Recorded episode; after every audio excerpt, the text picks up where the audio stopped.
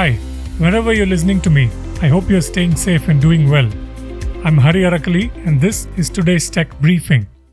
In this program, I felt that there was a severe need for an improvement in the experience of people, engineers, site reliability engineers, and executives to get a better sense of what was going inside their data systems. So that was the genesis of the idea, and we started this company in 2018. Uh, That's after these headlines. Apple is facing an antitrust challenge in India for allegedly abusing its dominant position in the apps market by forcing developers to use its proprietary in app payment systems, Reuters reported yesterday. The allegations are similar to a case Apple is facing in Europe, where regulators last year started an investigation into the iPhone maker's imposition of an in app fee of 30% for distribution of paid digital content and other restrictions. The complainant in India is a non-profit organization called Together We Fight Society, which is based in India's western state of Rajasthan. The society told Reuters in a statement that it filed the case with the Competition Commission of India in the interest of protecting Indian consumers and startups, according to the Reuters report. The CCI is already investigating similar practices by Google. Earlier this week, South Korea became the first country to ban Apple and Google's App Store practices that include forcing developers to use their payment systems and pay the up to 30% fee on in app sales of digital goods. Eight Indian banks announced yesterday that they are rolling out a system called Account Aggregator to allow consumers to consolidate all their financial data in one place, TechCrunch reported. The new system makes it possible for banks, tax authorities, insurers, and other finance firms to aggregate data of customers who have provided their consent to get better understanding about their potential customers, make informed decisions, and ensure smoother transactions. Participant banks are HDFC, Kotak, ICICI, Axis, SBI, IndusInd, IDFC, and Federal, according to the TechCrunch report. PhonePe, a fintech company that is part of Walmart's Flipkart unit, has launched an interactive website called PhonePe Pulse with data, insights, and trends on digital payments in the country. The website showcases more than 20 billion transactions by consumers on an interactive map of India. With over 45% market share on the Unified Payments Interface platform, PhonePe's data is representative of the country's digital payment habits, the company said in a press release. Samsung Electronics has introduced the ISOCELL HP1, the industry's first 200 megapixel image sensor with 0.64 micrometer pixels, the company said in a press release yesterday.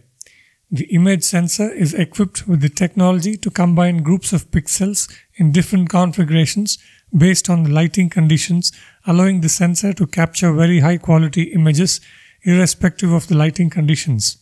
In a low lit environment, the HP1 transforms into a 12.5 megapixel image sensor with large 2.56 micrometer pixels by merging 16 neighboring pixels. The newly formed 2.56 micrometer pixel is capable of more light absorption and sensitivity, producing brighter and clearer photos in indoors or in the evening. In bright outdoor environments, the sensor's 200 million pixels can capture ultra high definition photography on mobile devices, and the sensor is small enough to fit comfortably in today's smartphones. Rohit Choudhary and his co founders started Accel Data about three years ago in part because he got really tired of debugging data applications. He felt there had to be a better experience with applications that handled large amounts of data, especially at larger organizations that had 100 terabytes or more of data. Today, some of the world's biggest companies use Accel Data's data observability platform. The company is also backed by Sorenson Ventures, Lightspeed, and Emergent Ventures. Rohit, who's co-founder and CEO at Accel Data, explained some of the tech behind the data observability platform to me and why it is gaining a lot of traction.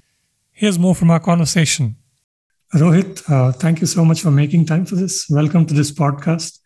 Uh, for folks who are uh, less familiar with uh, Accel Data and uh, I, I, guess I put myself in that category as well. Uh, tell us briefly about your work and how you started this company, and we'll go from there. Sure. Thanks, Hari. Thanks for having me on your podcast. Really pleasure to be here and speaking with your listeners. Um, you know, we started Accel Data in 2018. Uh, I have been debugging production applications, you know, uh, data systems and web applications both since 2007, 2008 timeframe. And, uh, you know, I got really tired of debugging data applications. Data applications are extremely complex to debug. And I've, you know, when I was looking for tools when I was at Hortonworks, which was my most recent job before I started the company, I felt that there was a severe need for an improvement in the experience of people, engineers, site reliability engineers, and executives to get a better sense of what was going inside their data systems. So that was the genesis of the idea, and we started this company in 2018. Uh, you know, four of us got together. All four co-founders were from Hortonworks, where I used to be an engineering leader, leading open source and closed source projects. And um, you know that was the genesis of the company i think if i talk in terms of you know what was the hypothesis behind the whole company and why did we feel that this is a large opportunity we clearly saw a few trends developing in front of us. When i used to work with large companies such as you know bank of america standard chartered bank uh, while i was at hortonworks we would see these clear trends that you know every company large small they were actually becoming data driven most of these companies were also trying to adopt open source and open core technologies very very quickly and rapidly so that they could become data driven and build business use cases on top of um, the data that they were collecting from different sources. But the one challenge that they had was that they did not have enough visibility into the kind of data systems that they were dealing with. And not many of these enterprises have the talent available to deal with these new complex systems. So we figured that you know through our own experiences of working with clients that this seemed like a good problem to solve and we we then looked at the previous generation of companies and you know large businesses were built on top of this premise of visibility and monitoring. And those companies are AppDynamics, dynatrace datadog. These are extremely large and valuable companies on which you know most of the operations teams depend on today. So we felt that you know a very similar market was evolving in the data space, and that's how we you know started the company. Uh, we raised our seed round with Lightspeed way back in 2018, and you know we've been three years in building our product and company with lots of you know really large, exciting customers today. Hmm. It might help uh, if we uh, get a sense, uh, sort of in layman terms, uh, what you mean by uh, data observability and then you maybe tell us a little bit about the data observability platform. Explain these concepts to us. Absolutely. You know, uh, the best way to think about data observability is by thinking about you know Google Maps. You know, if you're going, you know, if you're undertaking a journey from one place to the other, you probably know the beginning of the you know the journey and the end of the journey but you know the middle ways all the different routes that you take the shortcuts that you need to take where roads are broken where you need to take a deviation where there is a traffic check that's very difficult to you know ascertain unless you have a map in front of you. And that is sort of you know i would say the uniqueness that google maps brought to this world that you know it just gave you the navigation map. Now in terms of you know when you think about data you know data has its own very long journey. You know data is produced at multiple different places and it goes through you know a set of different interconnected data systems so you know data is produced on mobile phones today. It is produced on web applications through user generated clicks through data which is stored in you know enterprise repositories. All of that data is now being collected in a central repository. So it actually has a journey. It goes through you know the point of origin to an intermediate location where it is prepared for eventual consumption. Now and and eventually it is consumed at the destination. So data has a journey to cover which goes through multiple different data systems and the and the one thing that people would like to see is you know the ability to look very deeply inside that journey and that we call basically the MRI equivalent that, you know, can you look at all your data systems together and do an MRI and find out whether it was a bone which was broken or whether it was, you know, the tendon which is now ruptured or whether it is actually a muscle tear. What is actually going on? Because, you know, these this data journey is pretty complex. As data moves through, you know, different systems it basically undergoes you know compute performance issues. It may have data quality issues because of you know jobs which are failing or you know processes business processes which are incorrectly configured. Or users may have different expectations of the data that they want to consume. So if you want to get rid of these problems then uh, for you the first step would be to get a map to get like a deep you know high resolution image of systems first of all in a single pane of glass and second, at different levels of insights.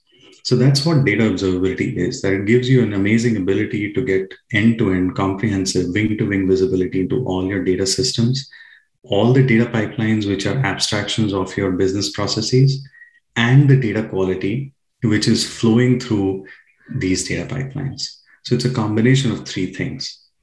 Now, you would imagine that you know most of these enterprises are using data in a very similar way. You know, a lot of data is ingested from different sources. It basically goes into a place, a central repository, which may be a cloud data warehouse or on-premise data lake, and eventually all of that is consumed.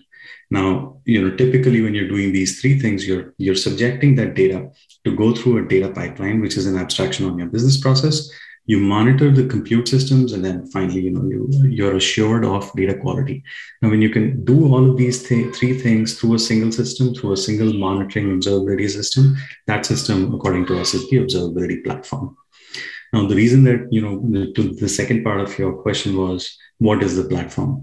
So the platform has a nature of being available to the user at a place and in a manner that they are most comfortable with. You know, some of our very advanced customers would like to program the platform, which is that they would like to consume the data that we show in terms of visibility. They would like to consume it as APIs and put them as circuit breakers within their data pipelines. And in some cases, they would just like an end-to-end self-serve experience. So depending upon you know where the customer is, you know whether they're extremely technical or whether they, they would prefer a self-serve experience, you know, the platform has to cater to all of that. The final thing as a platform would be that you know it has to have a very very wide surface area coverage. That you know it, it should be available on the on-premise data lakes. It should be present on the more modern platforms such as Snowflake and Databricks, and of course many of the cloud service providers they have their own individual services. But the user, the enterprise user, the enterprise data teams, they would like to have a single unified pane of glass using which they can monitor all of these as a single point control system. Mm. Uh, explain uh, the tech a little bit uh, behind your flagship product. What what is the uh, flagship product called, uh, and also uh, give us a sense of how it does what it is capable of doing. Yeah, that's a great question actually. So you know, we when we started developing our platform, we actually looked at all the different kinds of libraries and technologies and platforms that were available in open source and also in the commercial world and the one thing that sort of you know just stood out for us and you know my my background also is in uh, you know apache ambari which when i started the company was already deployed at approximately you know 1500 plus customer locations managing approximately 5000 hadoop clusters and we knew by virtue of working on that product that you know the architecture for which it was built was not the most conducive in returning all the information at a fidelity that users expect in the big data world. Now, one of the fundamental differences between you know what used to earlier happen in the web application world versus what is happening in the data world is just the volume of data. To just give you a simple measure of things, you know, in terms of you know server count, for example, if you were deploying a complex web application, you know, you would probably spend approximately, you know, for give or take lack for a better word, I will call it a server you know you would probably use you know anywhere between 15 to 25 servers to develop you know to deploy a complex enough web application. Of course at facebook scale it is many more uh, servers. But if you're talking about a reasonably good size uh, data deployment we're talking about you know approximately a thousand servers. You know and thousand thousand node servers are very common so unlike you know traditional monitoring, which could provide you a good dial and you would basically look at all the information, and in the developer or the site reliability engineer's mind, they would be able to visually correlate like a like several pieces of dial on a car dashboard, and they would then be able to determine what the issues were. In the data world, the data world actually faces this problem called too much data so in when you think about you know the amount of metrics that can be collected at a large platform scale, it's quite clearly that you know more data is not the easy solution. So enterprise customers are looking for direct insights. So they need a lot of interpretation of the telemetry data that we're collecting from different layers. And using machine learning and AI, we actually start making recommendations immediately we do you know log reduction so that they're able to see the root cause of issues you know at the go you know at the very first click they're able to see one click you know root cause analysis of the issues that are occurring. And most of these technologies we had to you know write ground up. So we've actually developed our own set of connectors. We've developed our own set of uh, you know backend services which are able to connect with different kinds of distributed technologies deal with the amount of data that comes to us which is by the way you know we ourselves have converted our you know our platform into a, a, big data platform because you know that's the amount of data that we collect for on behalf of our customers. And you know continuously looking at the data that we collect looking at patterns uh, which come both from logs telemetry uh, machine signals application level data we put all of that together to give insights into you know what's happening in any data installation across any enterprise. Uh, we have a very significant r&d team you know and most of them come with significant background in, in big data and data technology. So that sort of helped to uh, you know utilize all the domain expertise that we already had and express that as products in the way that we think data systems should be run. Hmm. uh, give us one example of a customer uh, just to give us a sense of uh, what exactly is the end benefit that they get out of uh, deploying Accel Data? Sure. You know, um, I actually missed answering the previous part of your question that, you know, which are the flagship products? You know, so the flagship product that we launched uh, early in 2019 was this thing called Accel Data Pulse ever since we've also brought two new products to the market you know we we actually ga'd our second product which is Accel Data torch in in late 2020 and we are currently inviting early adopters and customers for our third product which is called data uh, you know Accel Data flow. Now when we started uh, the company the first customer that we got was ge digital. We started working with them on Accel Data pulse and they were facing issues on their infrastructure on aws where their and data analysts were not able to get the answers or the results to their queries in the right amount of time. So they were experiencing latency issues.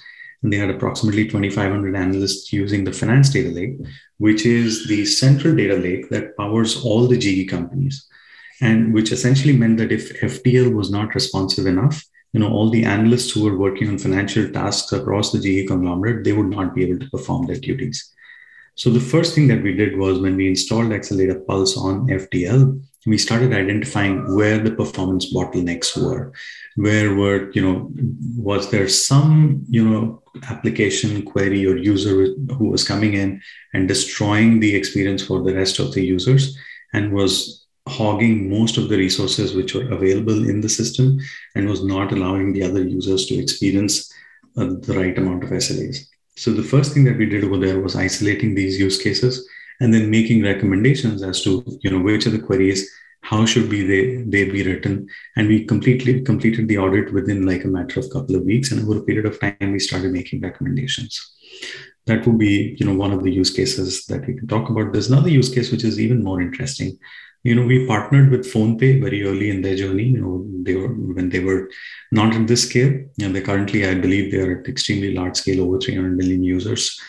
Phonepe uses you know Accel Data pulse to ensure that all their data systems including the oltp the olap and the streaming systems they are actually performant they are always up they're never down. And we've actually enabled phonepe to scale their data systems from you know a relatively meager scale of approximately 70 nodes to currently at you know approximately 1400 nodes on their overall infrastructure. And i'm very pleased to let you know that they've not experienced a single severity one issue in the last 8 to 9 months. And that's a huge accomplishment because you know phonepe as we all know it's a hyperscaler. And you know it is one of the leading companies in the world right now in terms of its user access and the number of transactions that they process and you know we are very glad that we actually got to partner with them and enable them to uh, you know scale their data systems rapidly. Yeah i mean when we just uh, started out uh, you were talking about how you wanted uh, uh, a greater presence uh, and also to let more people know about your work in india. So give us a sense of what you're seeing in India today. Also, maybe talk about uh, what you do in India in terms of your product development and so on, and what you still need to do in Silicon Valley, maybe. No, absolutely. I mean, both of those are, you know, both parts are, are great actually. So in India, you know, this is the latest trend and it has caught the world by surprise, but not us because, you know, we were by, by the work that we were doing already with PhonePe and also Pubmatic. Pubmatic has deep India roots and my, my own background has been, you know, doing or working in startups for the longest time. So I was a very early engineer at InMobi, and we started the data revolution in many ways in India way back at InMobi, you know, and then it was followed by several other successful startups which have come out of that, you know, that 25 square kilometer area, which is, you know, the Silicon Valley of India. Actually, it is the Bangalore of India as opposed to, you know, copying anybody else. It's an it's an amazing place. So, you know, we kept our eye out for this trend. So, like I was mentioning earlier, that we work with, you know, the enterprise 500 or Fortune 500 and the global 2000 companies but we are also seeing this very very you know sort of the pincher movement in the in the india and the apac region where we're seeing that you know digital startups are coming up uh, you know this year. And in a matter of two to three years they are able to in a very very bona fide manner acquire anywhere between 10 and 100 million customers which are consumer facing and they're producing enormous amounts of data and that has you know become a very key or core part of our business strategy which is led by you know our vp of apac sales. Raju who works with you know most of the you know customers both in india and in the apac region.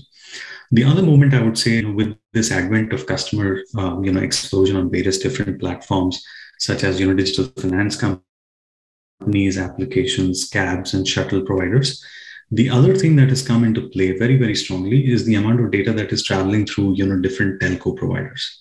So at this point in time, we have, I'm happy to report that we have five telcos working with us, both in India and APAC, and we're expanding on that. And particularly, you know, the APAC region is seeing the huge, massive increase in the 5G space. In India, it is a lot to do with fintech companies, and in which we have literally gained expertise in trying to understand what are the things that matter to a digital financial platform through our work with PhonePe and, and our experience with, you know, fighting shoulder to shoulder with them as they were locked in a three-way fight with two of the other largest uh, platforms on the UPI, uh, you know, uh, acceleration. I'm pretty happy to report that we have a very, very good understanding as to how to scale data systems on digital fintech platforms and you know that's another area that we are looking very very closely at you know there's plenty of great companies like you know coming up and razorpay payu just um, you know was acquired yesterday so that shows the amount of um, prospect and the amount of potential that indian fintech companies will have in the next uh, you know several years to come. So we're very closely focused on uh, you know working with them. We are also working with some of the government agencies to you know make sure that they get the right level of observability into the fundamental financial platforms that they are providing. You know early conversations but they've now hit scale. You know i think indian transactions are are worldwide known that you know we are probably the most voluminous uh, digital financial country now already. So I think you know this this trend is only going to expand. I think in the US, what is happening is uh, customers are further along. And when customers are further along, you know, because they have already invested a lot in their data systems, they've already invested and built revenue generating business use cases. What we are seeing here in the US is that there is fatigue by managing or operating these data systems at scale, and they're looking to move towards automation. So while you know India and APAC is still, I would say, you know, in some cases, early parts of their data journey, in the US, a lot of maturity has already set in. So for the US sales motion that we have, and the US kind of traction that we're getting, is from a perspective of, you know, where is something which is non-core, automatable, and can then provide benefits, which allows you know lots and lots of companies to to sort of achieve their stated goals and get ROI from their data system sooner. So that's starting to happen in the US. Now, in terms of our own expansion, you know, we're actually in the process of establishing large partnerships with both, you know, renowned software companies and, you know, the most popular cloud software platforms. In addition to that, you know, we already have a very good um, go-to-market motion, a very solid team, including marketing and salespeople. And we are, you know, going towards uh, getting more sales conversations and conversions uh, with the Fortune 500 and the Global 2000 companies. Hmm. Okay. Uh, one uh, standard question, sort of, uh, is uh, tell us a bit about your latest uh, funding and uh, what your next big steps are. Yeah, so we actually raised, you know, nine million, eight point five million dollars last year, you know, in May, and you know, we are basically looking forward to doing another, you know, announcement of another round of funding pretty shortly. The plans are definitely of, you know, continuing to expand on on where we are and um, uh, you know just expanding our whole scope of going to different markets and continuing to invest in r&d you know unlike many companies which are in a rush to sort of acquire users for us it is about you know perfecting the product as opposed to uh, you know just acquiring users and customers. So our core focus right now and this is now and for the next two to five years would be to continue to invest in r&d you know because in our in our world you know ip is the core and the core capability. We are actually taking a product which has to be mature so that mature enterprise customers and large customers can use us. And therefore it puts a lot of uh, you know onus on us to bring the best product out which then requires you know continuous investments in r&d you know our india team uh, is approximately about 70 people right now and we're hoping to take it to approximately 150 people by mid of next year uh, you know it's no secret that hiring in india is a big challenge. So at this stage you know we're also considering opening engineering and r&d centers across the world. Uh, but you know indian talent is extremely um, you know first of all very well trained. And the kind of volumes of engineers that we get in india is very hard to replicate in other parts of the world. So we're trying to find the right balance between you know uh, where we hire but you know at an overall objective level essentially you know expanding on r&d continuing to invest in that expanding the markets that we go into and you know building the right sets of partnership which allows us to you know distribute our products rapidly. Those would be the three high level items. Okay wonderful. Uh, we'll leave it there this time. Uh, Thank you so much, uh, Rohit, for making time for this conversation again. I know it's uh, getting to late evening over there for you in San Francisco. Uh, so wonderful to uh, talk to you today, and I hope to keep the conversation going. Absolutely, Hari. Thank you so much for your time today, and it was a pleasure being on your show. That was Rohit Choudhary. That's it for this briefing. You can find all our podcasts on ForbesIndia.com and on your favorite podcast apps. I'm Hari Arakali. Thank you for listening.